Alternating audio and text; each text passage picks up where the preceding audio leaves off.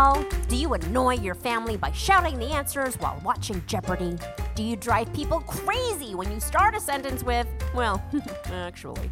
Well, guess what? You can go fact yourself.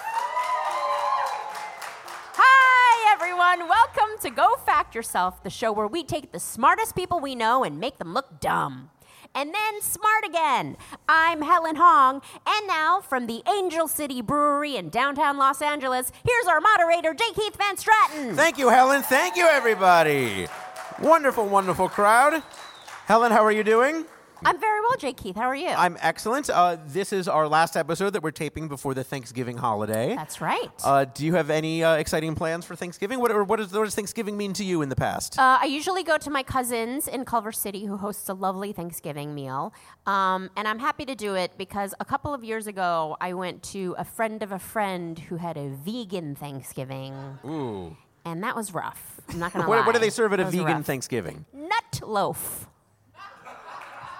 Have you guys ever had nut loaf? I like nuts and I like loaf. I don't know if I like the two of them together. It's like meatloaf made out of nuts. ah, do they shape it into a turkey? they did- they oh, no. No. I was kidding. I thought I was kidding. They really do. No, not into a turkey, but like Yeah. into a meatloaf type situation. And I'm sure there's a good nut loaf out there, but Mm-hmm. I didn't have it. Has not made it all the way to Culver City. No. No.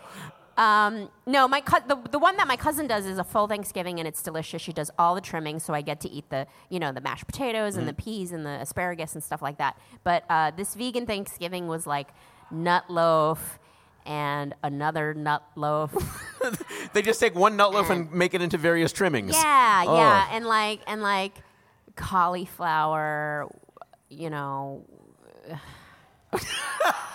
You can't even. You're, you're so you're so and, and- disenchanted. And, and, you can't lo- finish you the know, name. and you know me, like I love animals, Mm-hmm. and I and I don't eat animals with four legs because of my love for animals. But vegan nut loaf at Thanksgiving makes you not want to thank be thankful. Now, we always had a tradition at my Thanksgivings that I would go to with my grandmother uh, where we would go around the table and everyone uh, either, well, depending on your point of view, either had to or got to uh, say what they were thankful for. That's very nice. It was very nice. Uh, Do you remember memorable things that you said you were thankful for? well, I was a bit of a smartass as a kid. Of course. Sup- So, uh, surprise, surprise. yes. Uh, although I was ahead of my time, I was thankful for podcasts. No, you, I, you, you spent a Thanksgiving and was like, I, dear heaven above. yes. Thank you for podcast. Thank you for podcasts. they had no idea what I was talking about. And I said, one day you'll see and you'll be mildly impressed.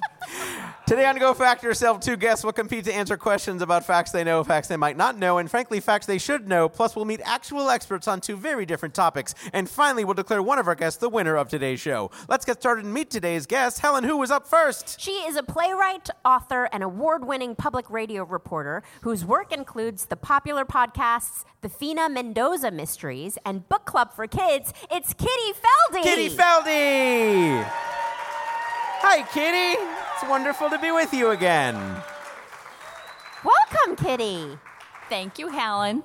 Uh, Kitty, uh, this book club podcast is so wonderful and adorable. Uh, for those who don't know, tell us about what it is and why you wanted to create it. Well, it's a free 20 minute show where a trio of kids discuss a novel and they come up with questions for the author. We hunt down the author and ask them the questions. We get a celebrity reader, and we've had everybody from uh, Valerie Plame, Rahm Emanuel, Adam Schiff, um, a lot of really good actors, uh, including J. Keith Van Straaten. Oh, yes. Thank you so much. Yes, it was my pleasure to do. I was a little taken aback because I did not realize this was a politics uh, podcast for kids that you were doing. No, it was because I my last gig was covering Capitol Hill. Sure. And so, you know, if you live in Los Angeles, you got access to celebrities who do things on television. Mm-hmm. In Washington D.C., you got access to the celebrities who work on Capitol Hill. So that's what we had at the time. Did kids get excited for Adam Schiff? Like, what did he? Yeah. like, what did he read? My favorite thing was Adam Schiff. We always ask at the end of the show, "What is your favorite book?" Mm-hmm. So Adam Schiff not only told us his favorite book, which, if you can imagine, is Crime and Punishment.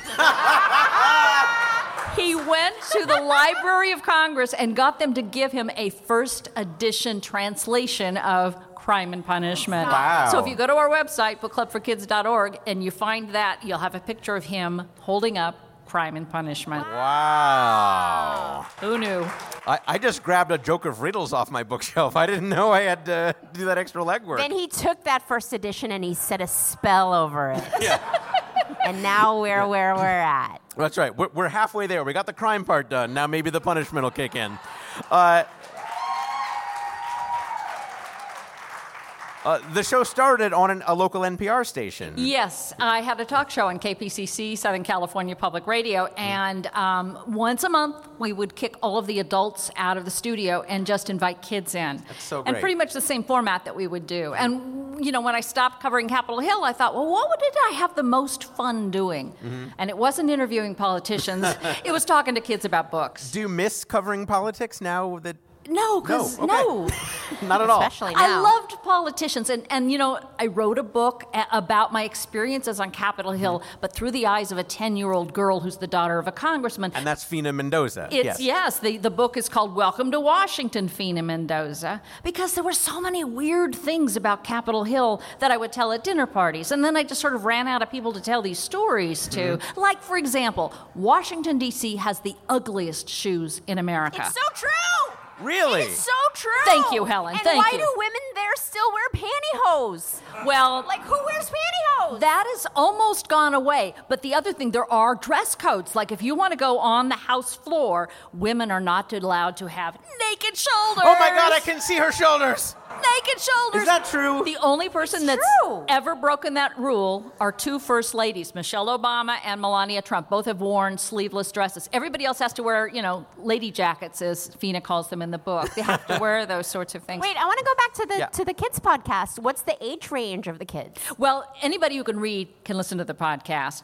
But when it comes to discussing the books for the full length episodes, we do short ones with anybody. But the, for the full length, it's fifth to seventh grades, sometimes eighth grade, because younger than fifth grade, all they can talk about is plot. And I get bored out of my mind. Mm. Right. I liked it when they did this. I liked it when they did Yeah, that. Yeah, and you're like, Yeah. no, no, just tell me what you think. But when you're in fifth grade, you suddenly have a sense of where you are in the world. Hmm. And you have opinions about things. And if only an adult would treat you like I had a brain in your head, they tell you things, and they tell you amazing things. What kind of things were you not expecting to learn that you heard from kids about books? Well, you know, when they discussed, these were seventh grade girls, and they were discussing uh, Tree Grows in Brooklyn, which I don't think is a kid's book, but that's what they wanted to talk about.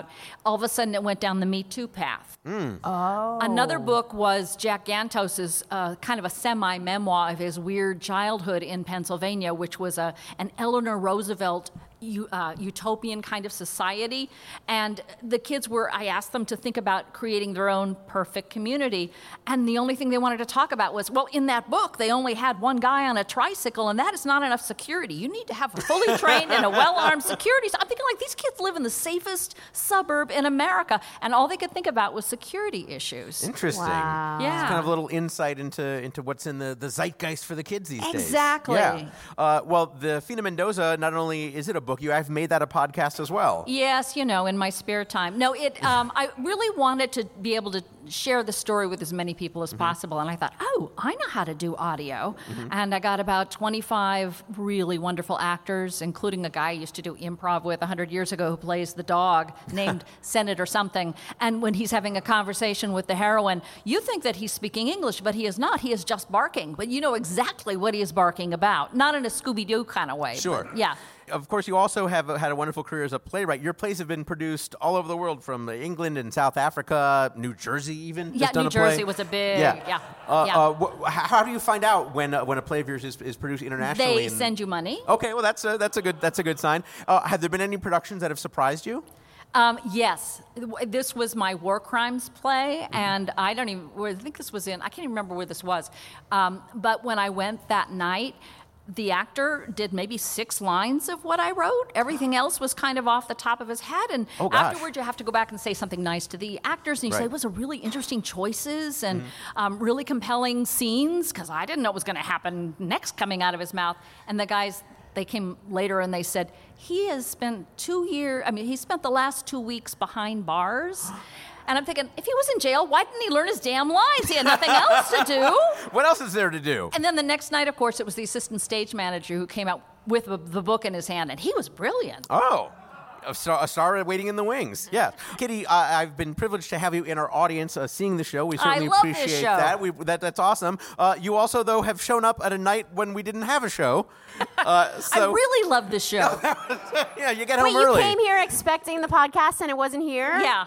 Oh, Kitty. So I had to drink beer. It was really Oh hard. no! Okay. Well, if any of our listeners out there are wondering how can I become a guest on the show, come to the show a bunch, and then come to the show when we don't have one, and also maybe be an accomplished playwright, author, and former radio correspondent, as is the lovely Miss Kitty Felde. Helen, against whom will Kitty be competing tonight? He is an actor, writer, and producer who can be seen in his show on YouTube, Good Cop, Great Cop, and a cartoonist whose work regularly appears in The New Yorker. It's Charlie Hankin. Charlie Hankin. Hi, Charlie. Hi, Charlie. Hi, guys. Hi. Good cop.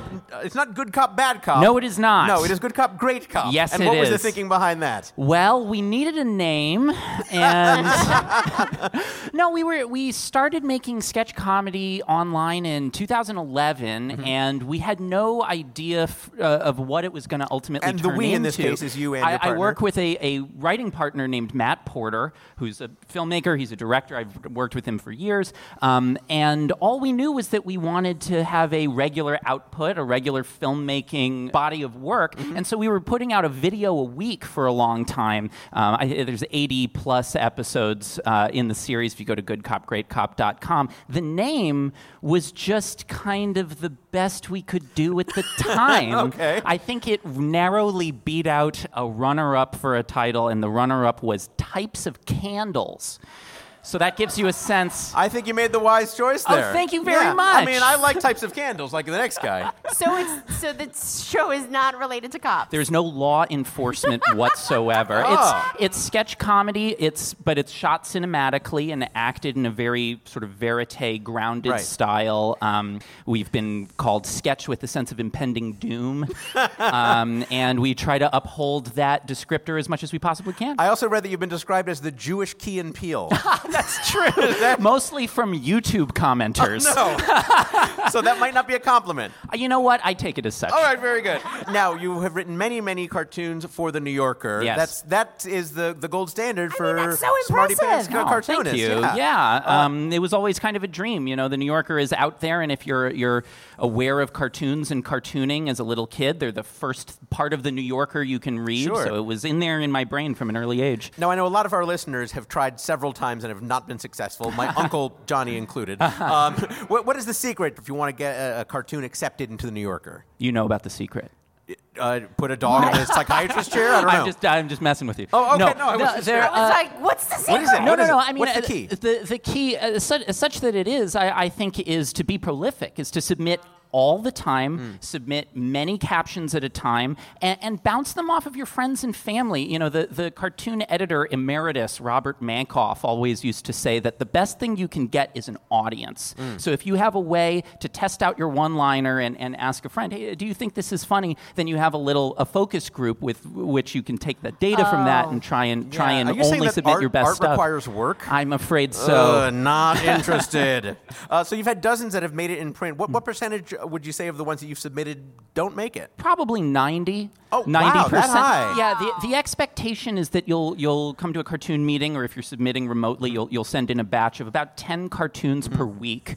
Um, and and it's a good week if you can sell one. Uh, one last thing. You, you, this, of course, is a game show. You have a history with game shows. Uh, tell us about uh, your game show accomplishments.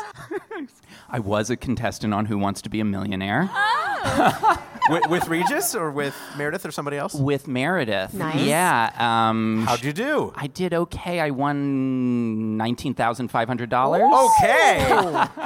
That's good.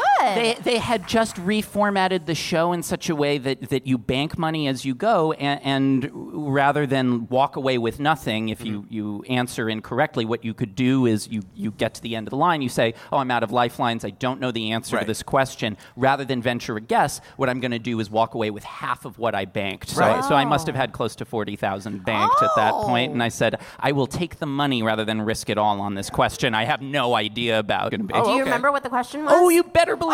What is it? Whenever there is a silence or I close my eyes, the question returns to me. now, the question was which one of these president's daughters was born on the 4th of July?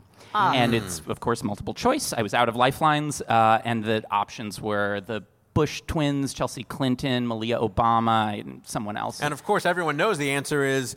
That's what- exactly what Yeah, I yeah, thought. We'll edit that in and then The post. answer is Malia Obama. ah, but who would know that? No one. That guy maybe. You but just have yeah. to know it, You or have to unless know it's it. Sasha Obama. It is an uh, It was an Obama Obama. daughter. It was an yes. Obama So you, yeah. yeah. I mean that's. I think you made the right choice. There's no Yeah. way to make an educated guess. You No. just Yeah. have a one in four chance if it's a four part. I would have multiple walked choice. away with 19 grand. Yeah. Well, it's wonderful to have you here. Congratulations on all your accomplishments, Mr. Charlie Hankin. Thank you.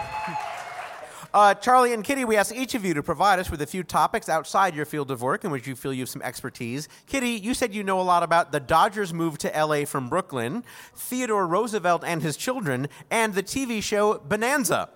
Whereas Charlie, you said you know a lot about 2001 A Space Odyssey, the making of the atomic bomb, and this somehow tracks the Heaven's Gate cult. Yes, that is correct. All right. Wow.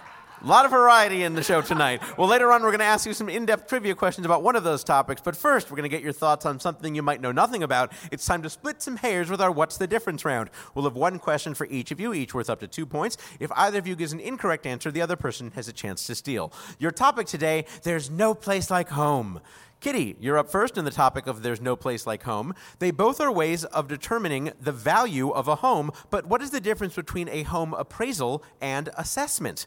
Appraisal and assessment. Kitty nodding confidently, perhaps, now shrugging, now giving out mixed signals Well, I can't my pick up. My father wrote the book that almost everybody in California uses to pass the California real estate exam. He literally Yikes. wrote the book on this? Wow. We really should have done more research.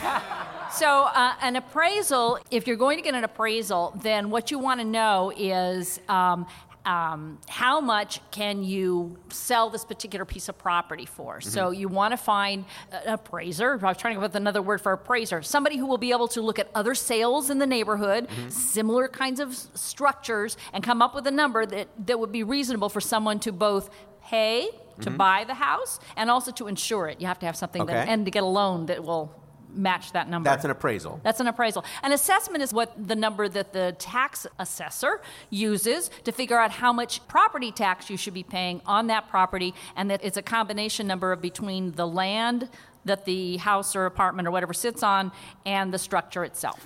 A very thorough answer. We don't know yet if she is correct. Or, oh, and now Kitty has passed out. uh, we don't know yet if Kitty is correct. Charlie, what do you think? Uh, well, I'm going to go ahead and say that uh, that was all wrong. Okay. That clearly you don't know what you're talking about Wow. because, despite the fact that your father wrote the book, and I'm Yeah. going to go ahead and say that the difference is no difference. Oh, that they're the same. They're the same And that comes from the son of a painter. Yeah, so Okay. you know it's got to be true. Okay, it is time for this segment to move to a new location, location, location. Let's go to Helen Hong at the judges' table for the facts. Here are the facts. A home appraisal is done to determine the fair market value of a specific property. The appraiser is part of a private business and is hired by real estate companies or private sellers to come up with a number. A home assessment is done to determine the tax rate a property owner must pay. oh no! I'm wrong? Well, probably. well, let, let's let Helen finish. The assessor is a government employee who usually uses past records rather than the market rate to come up with a number. Uh, that's right, of course. An appraiser uses similar properties called comparables or comps that have sold recently and adjusts for differences such as square footage, number of bedrooms and baths, and whether the home was built on an Indian burial ground. Helen, what does that mean as far as our points are concerned? I'm going to say two points for Kitty. Two points for the daughter of the man who wrote the book. But you guys have to admit I was close. You were. I mean, they're Not, not. I mean, you well, were not close at all, but you yeah. were confident. Yes, you were and confident. I bought it. I I bought you for it. that. appreciate that you thought we were tricky enough to give you two things that actually had no difference. we're not that clever. Um, all right, up next in There's No Place Like Home, Charlie. Charlie, your question comes from a listener, June Loveland of Shreveport, Louisiana. Listeners, if you'd like to submit a suggestion for our What's the Difference round, go to gofactyourpod.com and click on Get Involved. Charlie, in the topic of There's No Place Like Home, they both are places that can be valuable homes, but what is the difference between a palace and a castle? A palace and a castle. I believe that a palace has to house royalty, and a mm. castle can just house a rich guy. Or gal? Yes. Okay, that is your answer. Just that Yes. one one is for royals and Palace one is is for, for non. Royalty, castle is for whoever. Okay, so there is a difference you're conceding. Yes. All right. How how refreshing. uh, all right, we have Charlie's answer. We don't know yet if he is correct. Kitty, what do you think? Well, I'm going to kind of split a hair here because I think you're right. But I'm going to say that a palace has a current resident of a reigning royal. Ah. This sounds good. And a, until I came from public radio. And a castle may have and may not have had, but certainly doesn't currently have a sitting royal living in it.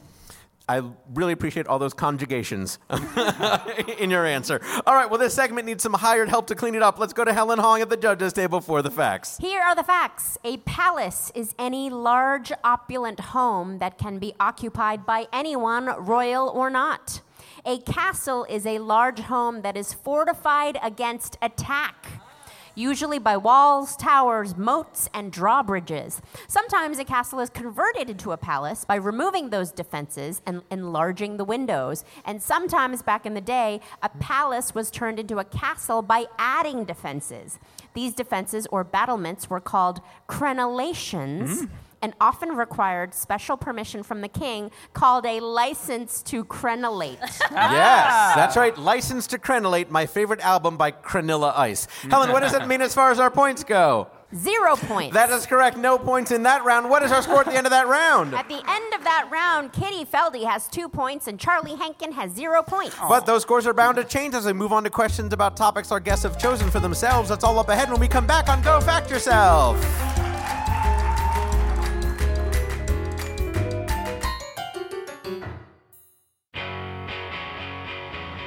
Dead Pilot Society brings you exclusive readings of comedy pilots that were never made, featuring actors like Patton Oswalt, So the vampire from the future sleeps in the dude's studio during the day, and they hunt monsters at night. It's Blade meets the Odd Couple. Adam Scott, and Jane Levy. Come on, Corey. She's too serious, too businessy. She doesn't know the hokey pokey. She'll learn what it's all about. Busy Phillips and Dave Koechner. Baby, this is family. My Uncle Tell, who showed his wiener to Cinderella at Disneyland, is family. Do you want him staying with us? He did stay with us for three months. And he was a delight. A new pilot every month, only on Dead Pilot Society for maximum fun. Welcome back to Go Fact Yourself, where our score is Kitty Felde with two points and Charlie Hankin with zero points. Once again, here's J. Keith Van Straaten. Thank you, Helen. Thank you, everybody. Kitty Felde, of your many interests, he told us you know a lot about the Dodgers' move to LA from Brooklyn, Theodore Roosevelt and his children, and the TV show Bonanza. Let's find out a little bit more about each of those. First, you said you know a lot about the Dodgers' move to LA from Brooklyn. Yeah, you know, I kind of fell into that. Um, the first politician I ever interviewed in my life was Kenny Hahn, who was an LA County supervisor for longer than God's been around. I believe he has a park named after him. uh, He not has a lot of here. things named Oh, after okay. him. Also, was the father of our one of our mayors Yes, and the congresswoman who's now a supervisor. I mean, you name it. The Yeah. Hahns have been around. He took me up to the eighth floor of the county supervisor building, and he points out there, and he says, you know. This is how Chavez Ravine came to be. He was in a helicopter with Walter O'Malley and yada, yada, yada. And there was all this interesting intrigue that was connected to it. And I eventually wrote a musical about it. Oh. And did not one but two radio documentaries about Oh. it. So I I just did a musical about the Dodgers move. Can you give us one of the songs? What's the 11 o'clock number? Oh gosh, what is the 11 o'clock number? All I can remember is, you don't like baseball. That's right. What do you mean? You don't like. That sounds like something me and Helen That's would have exactly. uh, had a conversation I about. was just thinking that's something that Jay Keith would sing to me. Helen, I'm taking you to a Dodger game. Oh, next I'd year. love to see that. We got to bring the we got to bring the mics there. I want to hear her reaction. All right, you also said you know a lot about Theodore Roosevelt and his children. Um, I, I, for some reason, people keep hiring me to write plays about the Roosevelt children. Um, What? I know. It's like a specialty that who knew there was Wait, so this one. actually is part of your work? This it just happened. I mean, I didn't. You don't let me do it. Well, I mean, technically, we're asking you for topics not related to your work, but that might be our fault for not researching it more. Again, we Well, should have but done more again, research on you. How much money did I get? It wasn't a living. It was a commission. Oh, commission. Commission's probably fine. Anyway, I'm t- sorry, I that's, blew- that, that's fine. no, I'm no, sorry, it's, it's It was a commission. Wait, It was a commission. Wait, have you written more than one Yeah. Wow. about multiple children? Yeah. Tell us about them. Oh, okay. So Alice Roosevelt Longworth, she married a House Speaker. She was the eldest daughter of his first wife, and she's very famous for saying things that are a little nasty and mm. mean. She's the one that said, "If you don't have anything nice to say about someone, come sit by me." Ooh, I like her. yeah, sassy. Yeah. Yeah, she helped to kill the League of Nations. I mean, she was, you know, very Okay, I don't like her. Yeah. So you ended up writing about her. Yeah, an actress, an older actress, was looking for a role, and this, and she was in her 80s, and so I wrote this part for her. And then suddenly somebody else was doing a White House tour, um, where for all the people who didn't get their security clearance to go do the White House tour, they they created these three plays where you would have some impersonator playing this character who would take you around the White House and tell you all kinds of interesting stories. And so I wrote about Theodore Roosevelt's youngest son, who was Quentin Roosevelt. So one of the places where your work is performed is at the White House. around the White House. Around the White House, Wait, near the White House. there's a tour for people who like committed some crime so they can't get into the White House. No, no, but you have to get your security clearance. Everybody needs one six months in advance. Ah. And most tourists don't know that. They show up and they go, I'm here for my White House tour. And they go, No, you're not. Ah. So this is something to make them feel better. and I'm sure it does. I'm sure it does. And then finally, you said you know a lot about the TV show Bonanza. Yeah. Please tell me you wrote a musical about that as No. well. No? Okay. Couldn't get the rights, dang it. Oh. Um, I had massive crushes uh, first on in the late in the early 70s when Mitch Vogel was doing the fourth Cartwright brother that gets adopted. Cute redheaded. I have a thing for redheaded guys. Okay. okay. And then um, later on, they started showing the old ones, which I hadn't seen for 100 years. Mm. And suddenly Pernell Roberts came on my screen, you know, in my crush screen, and I started, and I knew he was older by then, you know, kind of, and he was balding, and I decided that every balding middle-aged actor needed to have a groupie, and I self-appointed myself. Wow. My car was named after him. he did um, a musical version. There's of, the musical. of Gone with the Wind at the Ahmanson with Lesley Ann Warren playing Scarlett. And um, I started haunting the rehearsal hall, you know, and bringing cookies and chicken You soup. You were a real groupie. I was horrible. And did you get a chance to, to meet I and talk did. to him? I saw the show six times. I showed up on opening. I even auditioned for Music Man because he was doing Harold Hill in the community product. I didn't get in, but but anyway. So I showed up on opening night with a rose and my purple crepe gown that I had made myself. And what was his response? he was so nice. Aw. He introduced me to his second wife, and you know, was- Probably not what you had in mind when your No, crush was originally forming. One day I'll meet him and his second wife. Yeah. Uh, all right. Well, to summarize, Katie, you said you know a lot about the Dodgers' move to LA from Brooklyn, Theodore Roosevelt and his children, and the TV show Bonanza. Today we want to quiz you about Theodore Roosevelt and his children. oh dear. Well, it sounds like you have no excuse for not getting a perfect score, and it sounds like Charlie, you have a built-in excuse for not winning today's game. Oh, yes. Excellent. Well, that's that's the bright side. Um, now, uh, in the process of researching these different shows, uh, did you end up with a, a favorite story or a favorite kid of uh, the Roosevelts? Well, the, I mean, both Alice and Quentin were the most fun. Both of them because they kept getting into trouble. Mm-hmm. I see. Quentin used to drop snowballs from the roof of the White House down on top of the Secret Service guys' heads. you know, how can you not love that? And have you kept up with the family over the years, or have you gotten to no. meet any of the family members? Um, no, Okay. I've gone to the birthplace. I've actually I've, the the play that I wrote about Alice. They did a reading of it in the Theodore Roosevelt birthplace, which is in Gramercy Park in New York, Oh, and it was really cool to be there. yeah. Terrific. Well, just ahead, we're going to enlist the help of a bona fide expert in Theodore Roosevelt and his children to test your mastery in this subject with an expert level question worth up to three points. But before that, to let you show your love, here are five trivia questions about the topic, each worth one point. If you want it, you're allowed a total of two hints for these five questions. Charlie, do listen closely because if Kitty answers incorrectly, you can steal. Charlie, by the way, how much do you know about Theodore Roosevelt and his children? Zero. All right. Kitty, it is definitely your game to lose. Yes, it is. Here's question number one. Theodore Roosevelt became President Roosevelt in 1901. What was his job immediately prior to becoming president? He was vice president. Helen? That is correct. That is correct. He was vice president. He became president after President McKinley was assassinated, and at age 42 was the youngest president the U.S. has ever had. Question number two. McKinley was assassinated? I'm kidding. Newsflash. That didn't show up on Twitter? Question number two. Theodore Roosevelt had six kids, five with his second and final wife, Edith, and one with his first and penultimate wife named what? Alice. I think we know that might be correct, Helen. That is correct. Yes, you happened to mention that earlier. You probably know that very, very well. Uh, fun fact Edith was the first First Lady to have her own staff in the White House. Uh, question number three. All of the Roosevelt children were remarkable in their own way, but one was the only child of a U.S. president to die in combat. Who? You know, it was Theodore Roosevelt Jr. It was World War II. I think it was D Day or a couple of days thereafter. He had a heart attack. So your answer again is I think it's Theodore Roosevelt Jr. Helen? That is not correct. Oh, Charlie with a chance to steal. Oh gosh, I know this. Duh. Kevin Roosevelt. Helen, was it good old Kevin Roosevelt? It was not. You were not that far off. Oh. It was someone we had been talking about earlier. It was Quentin. It was Quentin Roosevelt, who I believe you wrote a play about. Oh yeah, I forgot about that. Okay. It just goes to show that when you know when you're commissioned to do something, you finish it and maybe you move on to other interests and you don't you don't remember quite as much. Uh, he was shot down behind German lines while flying for the Army Air Service in World War One. All right, let's see if you can bounce Can back. I with- give the hint Yeah. though? Oh yes, I'm sorry. If you, you if you had asked for the hint, it might have helped. Helen, what was that hint? In Scrabble, the first letter of his name is worth 10 points. Uh, although actually, Quentin is not an acceptable word in Scrabble, so you actually would not be able to play it. That's a good Question, hint, right? Yeah, it was pretty good. Question number four. Quentin died in 1918, but one of his siblings lived another 62 years, dying in 1980. Who? That would be Alice Roosevelt Longworth. Helen? That is correct. That is correct. It's Alice. Helen also did not give a chance to give a hint for this. If you had needed the hint, Helen, what would it have been?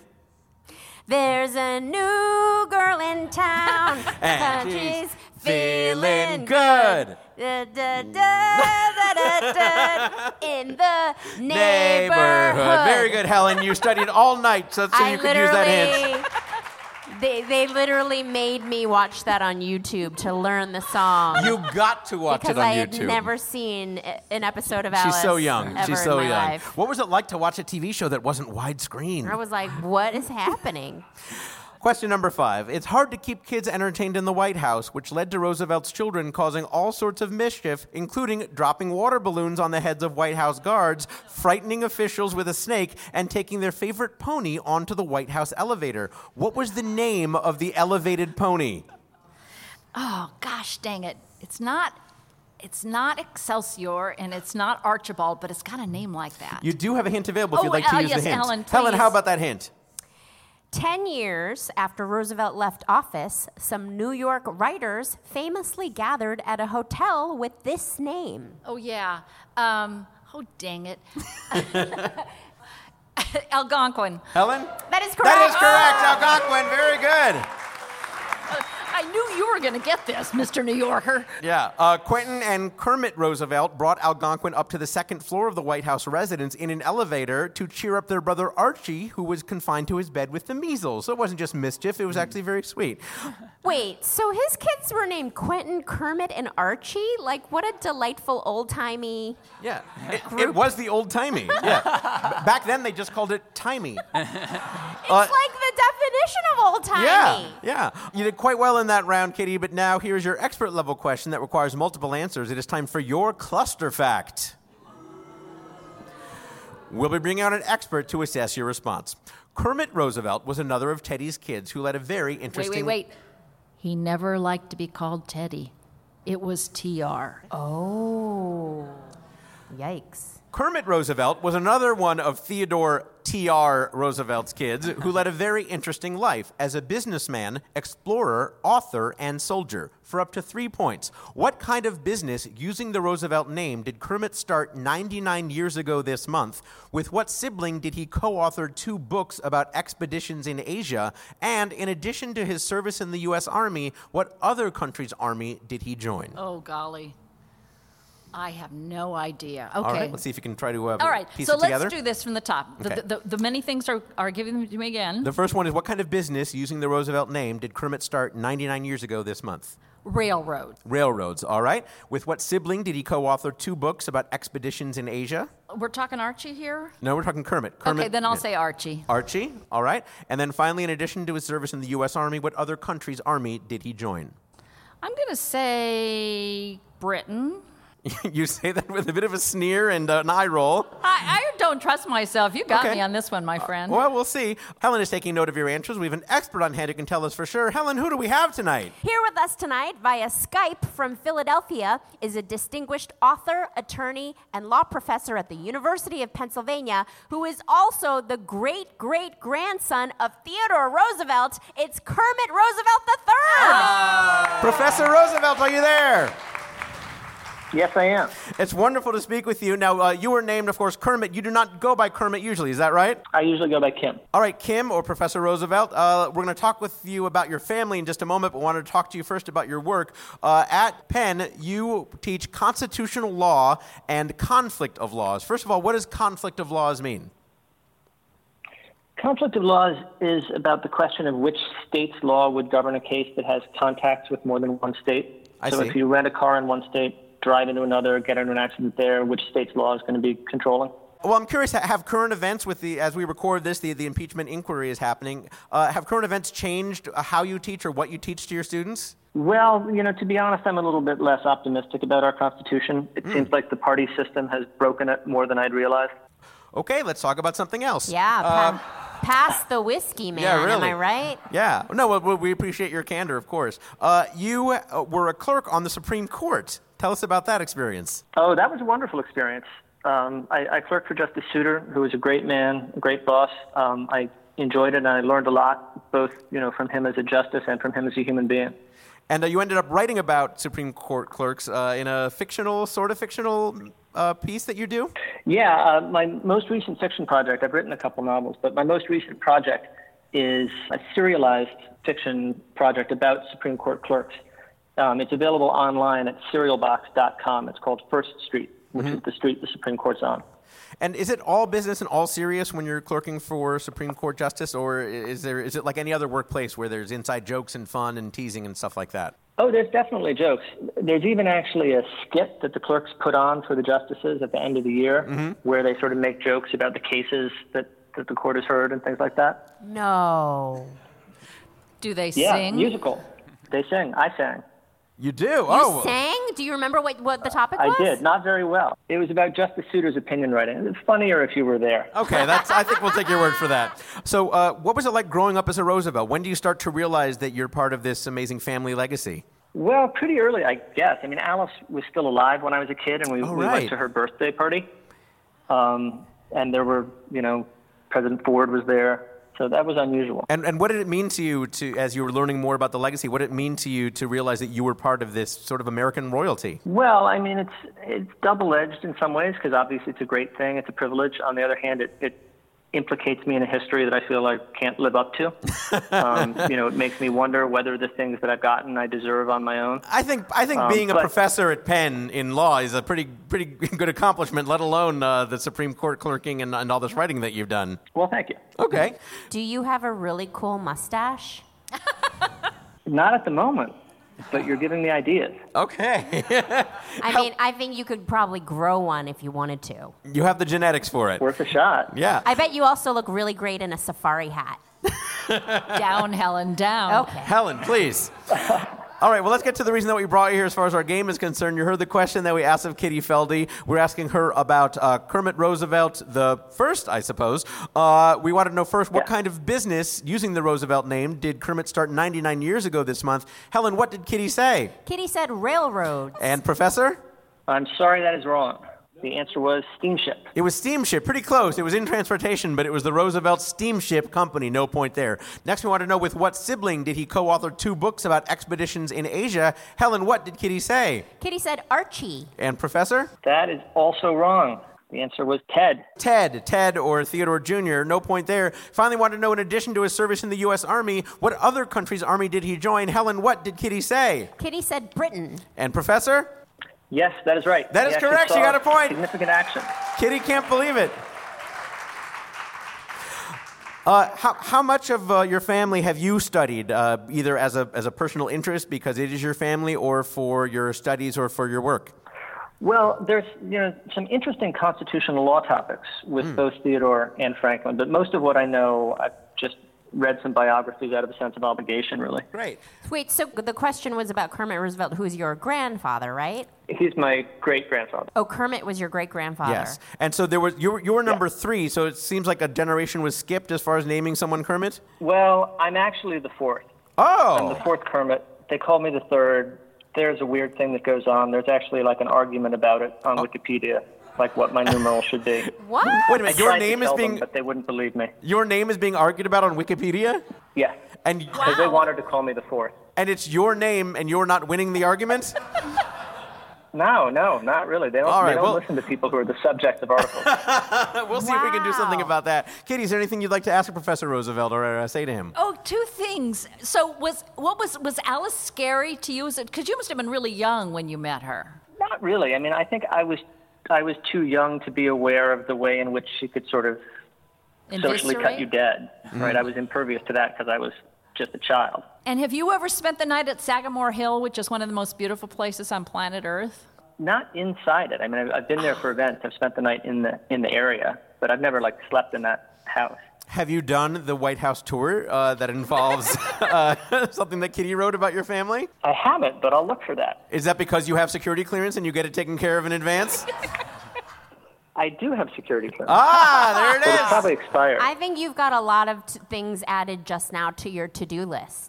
Grow the Definitely. mustache, Grow a get the hat, go to Sagamore Yeah. Hill, spend the night, and then go to the t- tour outside the White House. Sounds like a great weekend. It really does. Mustache might take longer. Professor Roosevelt, it's so wonderful that you joined us. If people want to find out more about you or your work, where can they do that? Best just to Google me. Things will come up. All right, so Google Kermit Roosevelt the third or the fourth. We'll see what happens. Thank you so much for joining us, Professor Kermit Roosevelt the third or the fourth. Thank you.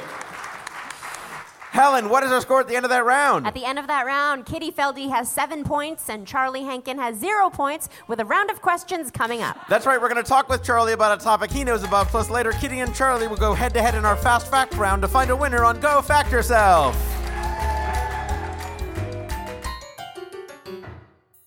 I'm Travis McElroy. I'm Courtney Enlow. I'm Brent Black, and we're the hosts of Trends Like These. Trends Like These is an internet news show where we take the stories trending on social media and go beyond the headlines. We'll give you the actual facts of the story and not just the knee jerk reactions. Plus, we end every episode with a ray of hope that we call the Wi Fi of the Week. So join us every Friday on Maximum Fun. Or wherever you get your podcasts. Trends Like These real life friends talking internet trends.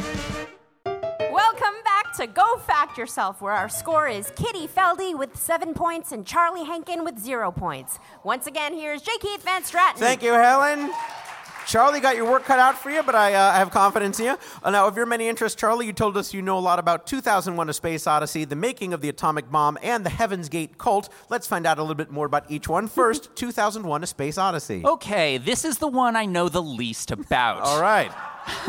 I have seen it. I love it. I've seen it more times than any other Kubrick movie, and Kubrick is one of my favorite directors. Okay. Um, I also got curious about the making of and the timeline and his collaboration with Arthur C. Clarke. Uh, I think it looks phenomenal in 2019, just the way it did in 1968. Um, but I am hardly an expert. That's all right. What, what about it appeals to you? I like that it's so open open to interpretation. I, I, Kubrick uh, was sort of held to task uh, after the movie came out about how how much it defies description and and people wanted to know what it meant. And I, I think he said something to the effect of like, well, it, would you ever ask?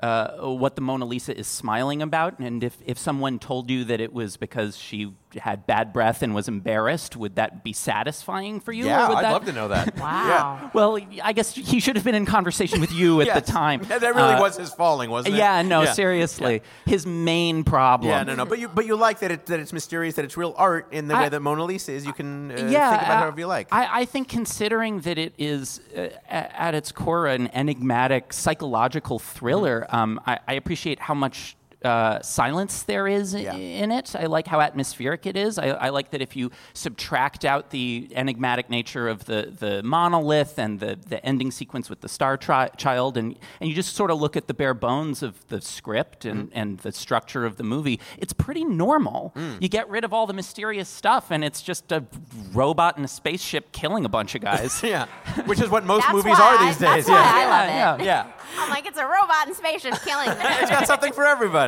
Uh, all right, you also said, Charlie, that you know a lot about the making of the atomic bomb. Yeah, so I, I am a rather poor student of history. I'm not great at names and I'm not great at dates, but what I found compelling about the history of the atomic bomb is, is really more, more philosophical than, than historical. I just think it's amazing that humankind was able to split an atom before humankind was ever able to see an atom. Mm. And I think that it's a, a completely unique set of circumstances, and the, the direly, desperately high stakes of the World War meant that it was a, an utterly unique position in history in which the government could spend $2 billion on an engineering project. There, there's never been anything like that in that exact way since. Excellent. Uh, That have you was ever tried to make? yeah. Have you ever tried to make one yourself? No, but some kid got in trouble for doing that. What? I mean, he he found out that smoke detectors contain a small amount of radioactive material. Oh, which well, is that just- sounds safe. and he wanted to try it at home, and, and the government came down on him hard. So you're saying that the the the the fire alarm aisle at Home Depot. Oh, good is point, Helen. extremely like radioactive, and one should wear a hazmat suit Yeah, to go down that aisle. You know what? I think that's what those orange aprons are for. Yeah, right. They're made of lead. All right, and then finally, Charlie, you said you know a lot about the Heaven's Gate cult. I do, yeah. Now, for those who don't remember, explain what that was briefly. So there was a community of r- religious folks.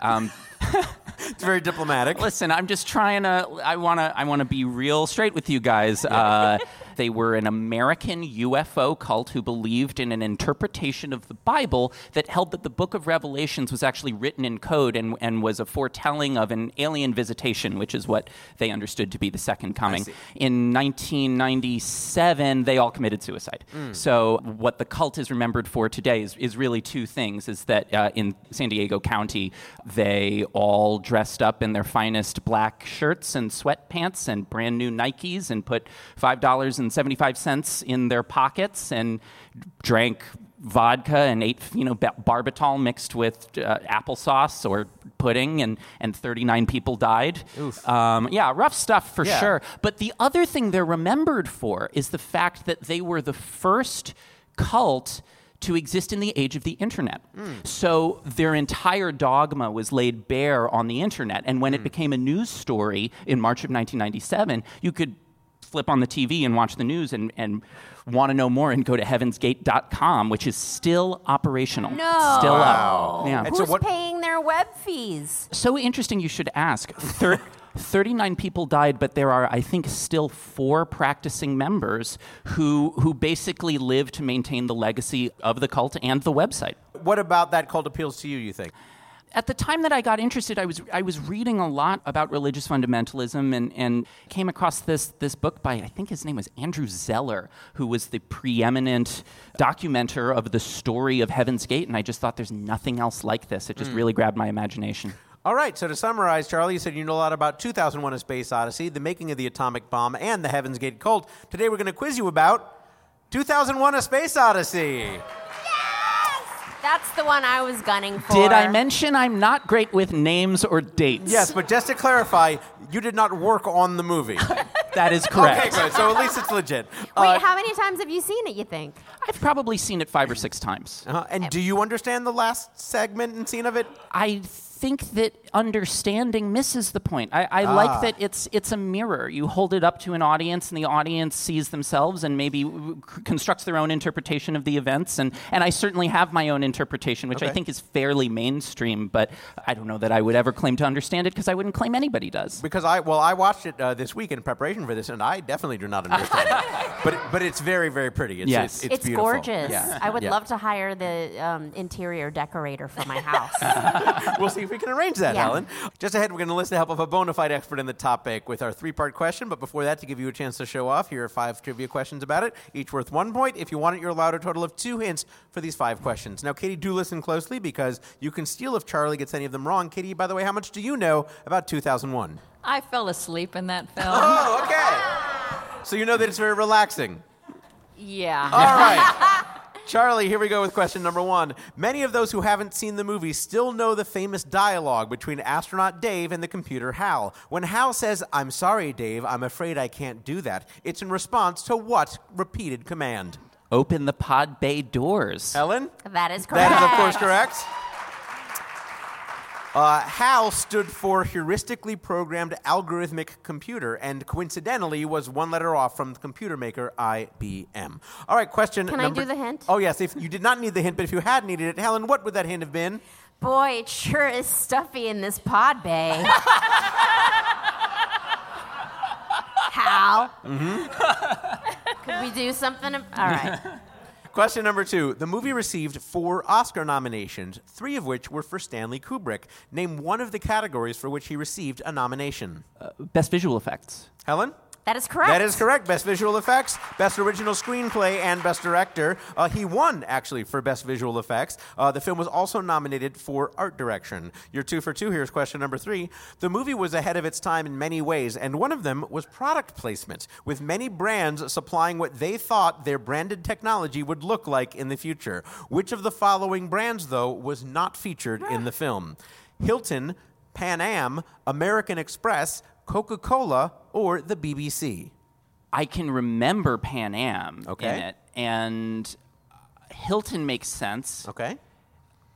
He shot a lot in England, so I'd be tempted to say the BBC, but Which one was not? Yeah, Yes, right. yeah. Oh, that's right. I think the BBC is in there because I think there's a news report during the mission to Jupiter thing. So I haven't eliminated Coca-Cola yet, right? Or That's correct. I've In- not in your thinking, discussed it. You've not discussed Coca Cola or American Express, or the other ones you've not discussed. I would like to venture a guess and say Coca-Cola was not in 2001: of Space Odyssey. Helen? That is correct. That is correct. Very good. Nicely deduced. Uh, American Express was in the film. You actually see a little shot of uh, his card when he uses the video To phone. phone his daughter. Uh, that's right. American Express actually had proposed a smart ring with account information to use in the film, but it's an, actually an Amex card that's used when Dr. Floyd is paying for the video phone call. Here's question wow, number great four. deduction. Thank yes. you. Ugh. Question number four. When Dr. Floyd makes a video phone call to his daughter, she asks for two different birthday presents. Name them. One of them's an animal. I think one of them is maybe a rabbit. You do have a hint. I would like a to hint, Helen, how about that first hint? You likely have one of the items on you right now. Oh, a telephone. Okay. A telephone and a rabbit? Helen, is it a telephone and a rabbit? It is not. Oh. Not exactly. Kitty with a chance to steal. Oh, I don't know. um, a monkey Helen- and and a penknife. Helen, is it a monkey and a penknife? No, it is not. No, but but that's how I got through my safari in Africa. uh, no, uh, telephone was correct. A bush baby was the other one. A telephone and a bush baby. Yeah, pretty close. Helen, would you like to give him a half a point for telephone? I would. All right, a half Oh, a point for you. Charlie for telephone. Wait, what's a bush baby? Uh, a bush baby. Would you like to explain, Kitty? I have no idea. Oh, okay. It's, a, I believe it's, like a small. it's like a marsupial Yes. tree climbing little cutie thing. yes. Very Big cute. eyes Yes. and they're adorable, Yeah. and Wow. you'd love them. You'd love Oh, him, Helen. okay. Yes. Uh, fun fact Dr. Floyd's daughter was played by Stanley Kubrick's daughter, Vivian, and her only character name is Squirt. Uh, later on, she became estranged from her family after joining the Church of Scientology. You're three and a half for four. Let's see how you do with question number five. Okay. Much of the last segment of the film takes place in what appears to be a neoclassical French hotel room. In April of 2018, a museum hosted a full scale immersive installation of a replica of this room designed in conjunction with some of the people who worked on the original set. What museum was it? This was 2018. Yes. I believe you have a hint available, if I'm not mistaken. My my guess would be that it it is a museum in L.A. or the United Kingdom Mm-hmm. because of Hollywood, and he spent so much time in England. But I would like the hint, please. Helen, how about that second hint? You can see real spacecraft here too. Oh, is it the Smithsonian. Helen? That is correct. That is correct. The Air and Space Museum of the Smithsonian. Very, very nicely done in that category, Charlie Hankin. But now here's your expert level question that requires multiple answers. It is time for your cluster fact.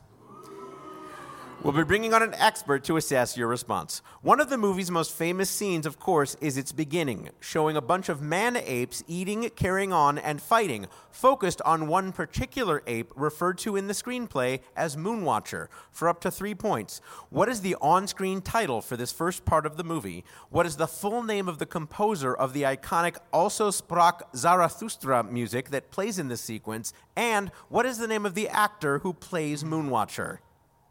I know two of them. Okay. The Dawn of Man is the title of that sequence. All right.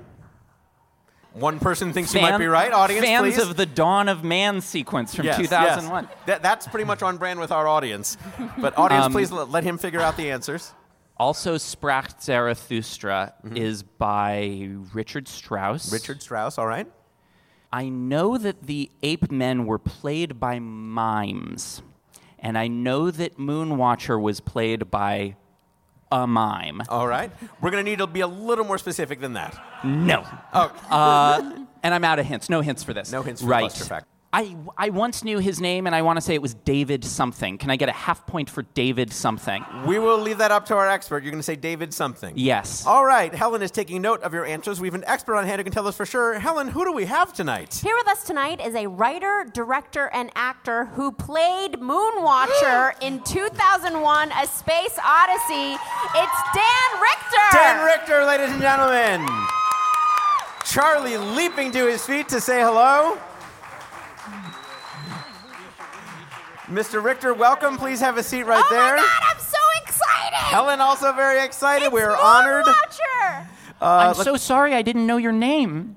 Well, I, I, I forget it myself sometimes. That's very gracious of you. Uh, Mr. Richter, we're going to talk about 2001 in due time, but first, uh, first of all, welcome. Uh, we want to talk about something else first. You have something in common with Charlie that regards your father. Yes, I just told him. Uh, my father was Mischa Richter. He was a cartoonist for The New Yorker for more than 50 years. Wow. Whose work was extraordinary. And uh, you knew the editor uh, that we talked about earlier, the editor emeritus. Bob Ma- Mankoff. Yes. Yes. I, yes. I, I, as I grew older, I understood the cartoons less and less. So I had to. I would email Bob and say, "What does this mean?" You know. so it was nice to have that access because I think a lot Yeah. of times people read the New Yorker and don't get it. You actually Yeah. could get your uh, question I, answered. I knew a number of uh, cartoon editors over the years, but but Bob was the last one that I was familiar with. That's terrific. So, uh, as a writer, also, you've written some uh, nonfiction uh, work. You wrote a book about uh, John Lennon and Yoko Ono, and that was based on your own experience. Tell us about yeah, that. Yeah, The dream is over. Uh, I lived with John and Yoko for four years, and, What? and did, did four of their record covers. Uh, when you say did the record covers, how do you mean? Well, Yoko said to me one morning, you know, that John had drawn this picture of him holding her under a tree and whatnot, and and she had the idea. Well, why don't they were going to do the Plastic Ono Band albums, and they wanted uh, one with her holding him and the other with him holding her, the same shot. And I thought, you know, I thought, well, I was thinking of Syrah. So I got the cheapest plastic lens camera I could.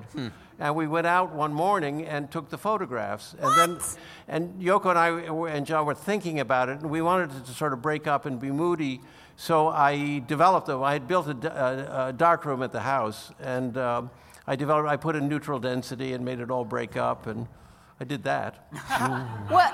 How great were the 60s? I mean, Oh, yeah. seriously. Wait, I- how was? How did you even know them, and how did you end up living well, in their I was house? doing. I was studying the um, the Noh Theater in Tokyo in '63. it was about spring of '64, and Yoko was doing uh, conceptual performances at the Sogetsu Art Center, and we had mutual friends who had done performances together with her in Germany. So she and I spent a lot of time together, and I was doing.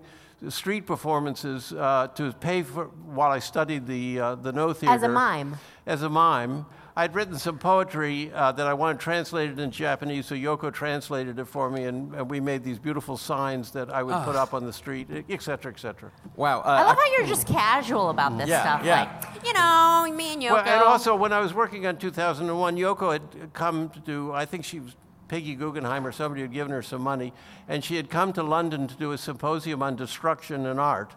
And uh, we ran into each other on the subway, and uh, we ended up getting apartments side by side that we could open up and turn into salons for writers and artists to hang Oh, my out and do things. Yeah. What a life.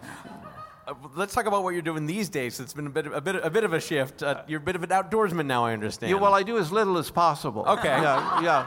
Me I think, too. Yeah, I think you've Yeah. earned it, though. Well, you know, I'm, I'm old, you know, so I'm, I don't have to do anything. But I, uh, I, I ski about 60 days a year. I teach, teach rock climbing. Uh, today I was doing some trail work up on Mount Wilson. oh my God, you're the most interesting man alive.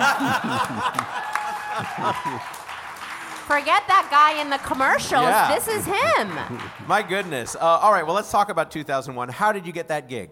Well, I wasn't looking for a job uh, because I, at that time I was, I was doing a, a poetry review in London.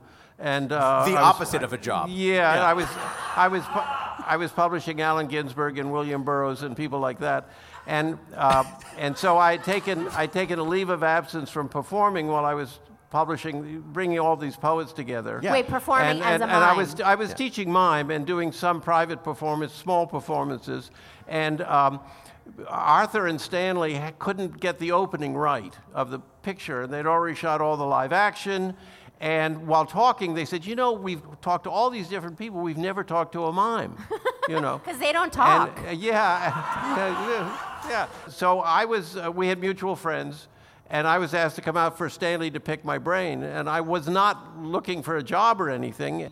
And I told him I thought the problem was willing suspension of disbelief, that it was an acting problem, not a movement problem, and they had to gra- he had to grab the audience by the balls within 30 seconds, and that I thought I could do it.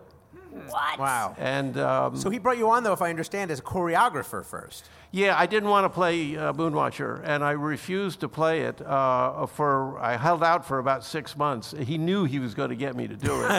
Why didn't you want But- to do it? You didn't want to be in the, the ape well, outfit? I, I was respo- I had to develop the movement, help develop the costume, uh, cast 25 people, train them, and then figure out what they're doing on set with Stanley Kubrick. and who's you saw changing his- thousands of people for, for this role. we went right? through tens of thousands Wow. of people. The problem was the costumes were so complex Mm. that you know you can always, if you have a big stick, you can always teach people how to do move and stuff. You know, as long as you have enough time. Mm-hmm. Right. Um, and so uh, we had to cast the people to fit the costumes. I see. Rather than build the costumes on the people.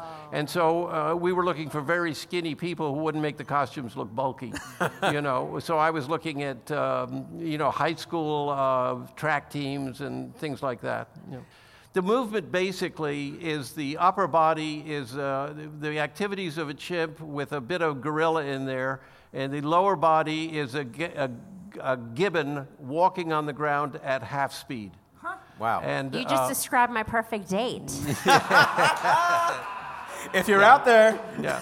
hit Helen up. And I, you know, and I study. I had to study Australopithecine. You know, it's, it's, it gets all technical, Mhm. but uh, a lot of work was done. And Stanley gave me free reign, so I had about well, almost eight months to develop it. Well, from what I understand, uh, one of the most famous edits in all of movie history, when, Mm. you when you throw that bone up into the air and it becomes the, the Yeah. spacecraft, that was not planned. That was something that came No, about it on, wasn't on the day, and that you had something to do with that. Yeah, the, the, the, the, that, that goes back early on when I first did the, when I first pick up the bone, which I've never had a bone, held anything really, except Mm-hmm. pull the roots up and stuff, uh, and, and broke the, the skull. The first time when I, I, was, I decided I didn't just pick it up and hit, you know, he never used it before, so I sort of was playing with it, and one bone went up in the air just like that. And I, and I, Stanley and I were talking because we were shooting without sound and I was wearing a mask. So I said, oh, shit, I'm sorry.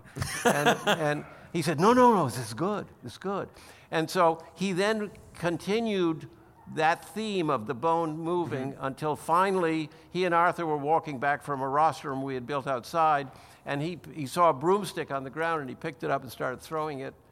And then he ran into the editing room and he, he knew he had it. Yeah. Wow. Yeah. Wow. Now, uh, you compiled a lot of your memories uh, from your time on this movie into a book that's called Moonwatcher's Memoir. Uh, did that bring back a lot of memories as you were putting that book together? It did. It was really wonderful because, you know, the, the, Stanley died just when I was thinking of doing it.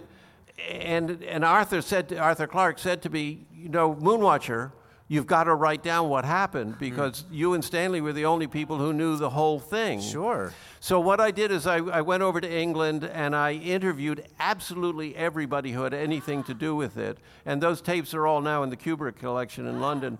But um, and I.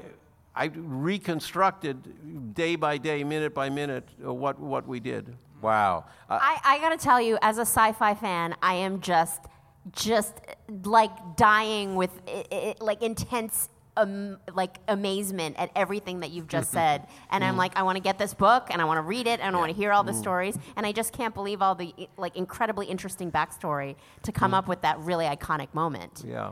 It was, well, you know, I mean, Stanley Kubrick, you know. But you, but you told him to grab it by the balls. Well, also, you know, Stanley would always say if, I, he wanted to get six moments in a film, and he would work and work and work and focus in till he got those moments because he knew if he didn't have them, he didn't have a masterpiece.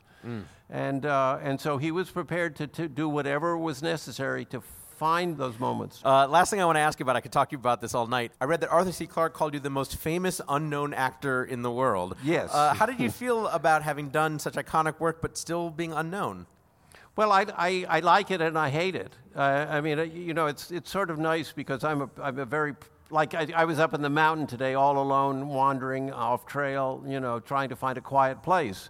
Uh, and so I like that. And I also like, you know, and I'm also a narcissist, so I love, you know. You, you did say yes to coming on this show and talking yeah, I about love it. The, I love this. This is great. Oh, it's wonderful, you know, wonderful to have you. Adulation. Absolutely, Yeah. and well deserved. Yeah. Uh, well, let's get to the reason that we brought you here as far as our game is concerned. You heard the question that we asked of Charlie about your famous scene. First, we wanted to know what was the on screen title for that first part of the movie. Helen, what did Charlie say? the dawn of man. And Mr. Richter? He was correct. He is correct. That's a point for Charlie.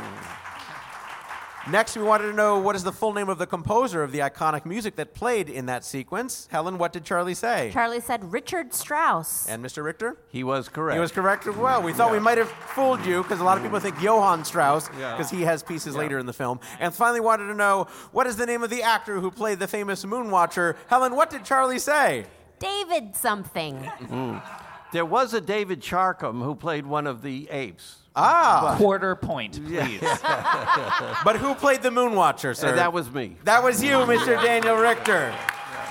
Charlie, I'm sure you're dying to ask or say something, Mr. Richter. Well, here's your chance. Oh man, I mean, I want to ask what you were up to in the 70s and 80s and 90s Yeah. and If all those the were way the 60s, through. what I were the other decades You, you like? don't want to know. Yeah.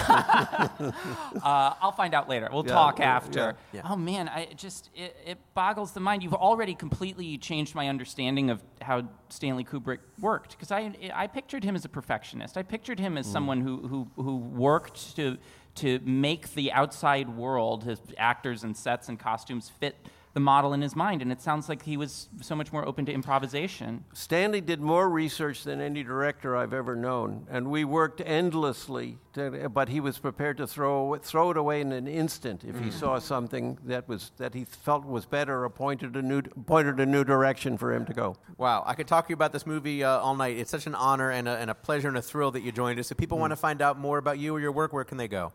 Just Google Dan Richter, you know, and uh, uh, yeah, or you could go to danrichter.com. Yeah, you know, and I think you're going to want to. It's wonderful to have you here, Mr. Dan Richter. Thank you so much, sir. Helen, what is our score as we go into the final round? It is really close. Kitty Felde has seven points and Charlie Hankin has six and a half points. All right, now it is time for our final round we call Fast Facts. I'll read 10 statements, and each contestant will answer with true or false. I'll start with Kitty and alternate between each guest. Each correct answer is worth one point. Again, the answer to each statement is true or false. Here we begin. Kitty, Phantom of the Opera is a Broadway musical. True. Correct. Charlie, Phantom of the Opera is one of the longest running Broadway musicals ever. False. Incorrect. No, it is. Kitty, Phantom of the Opera is the longest running Broadway musical ever. False. Incorrect. No, it really is. Charlie, Phantom of the Opera has more than twice as many performances as the second longest running Broadway show. True.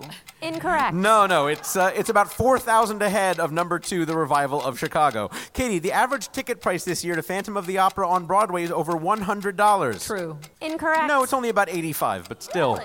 Charlie, the stage version of Phantom of the Opera in all venues has made more at the box office than any movie ever. False. Incorrect. No, it really has. Over six billion dollars. Crazy. Kitty, the first U.S. tour of Phantom of the Opera lasted 20 years. True. Correct. Yes, Charlie, there was a sequel to Phantom of the Opera. True. Correct. Kitty, the sequel was called Phantom 2 Out of the Dark. True. Incorrect. No, I'm sorry, Charlie, the sequel was called Phantom 2 Behind the Mask. True. Incorrect. Kitty, the sequel was called Phantom 2 Still Phantoming.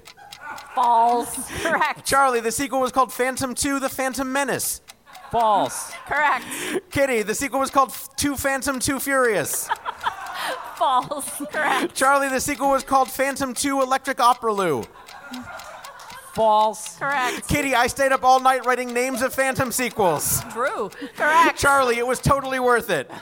True. Let's not count those last ones. Let's give a nice hand to both Charlie Hankin and Kitty Felde as Helen tabulates the final score.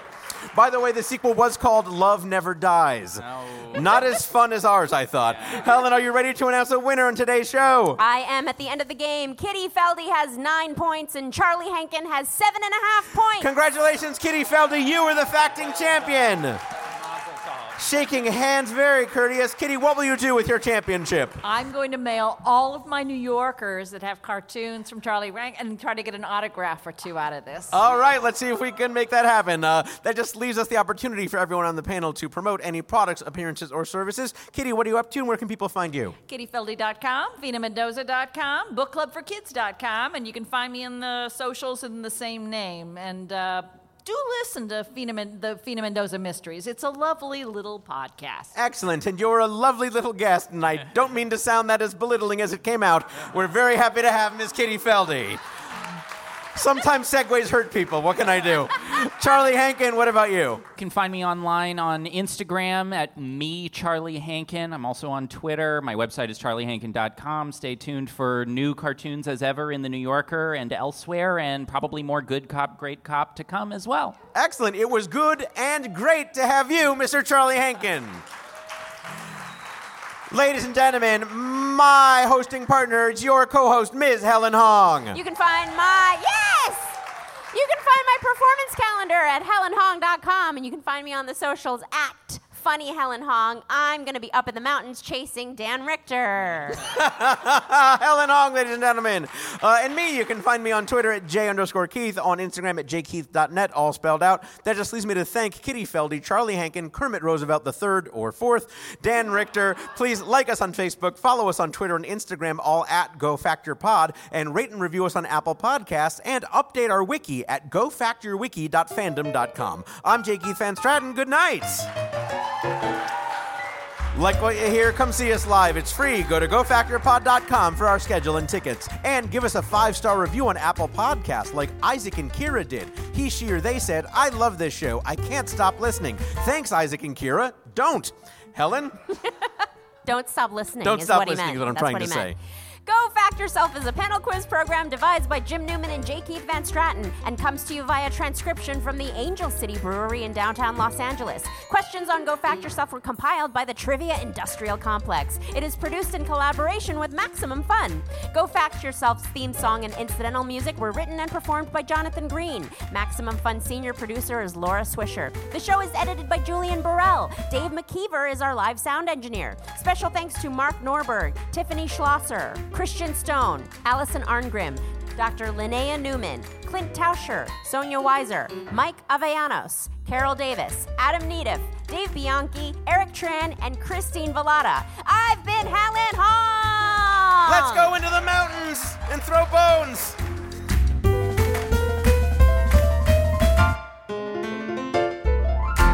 Hey everybody, Jay Keith here. On the next episode of Go Fact Yourself, we've got comedian Jamie Loftus.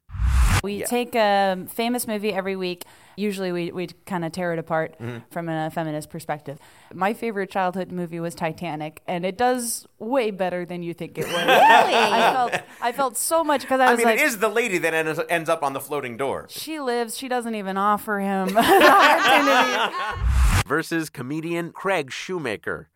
Tell you how much I'm what. I have a little daughter, a five year old. She met a cat down the street. She goes, Mommy, I want a cat. My wife says, Your dad's allergic. My daughter goes, Let's get another dad.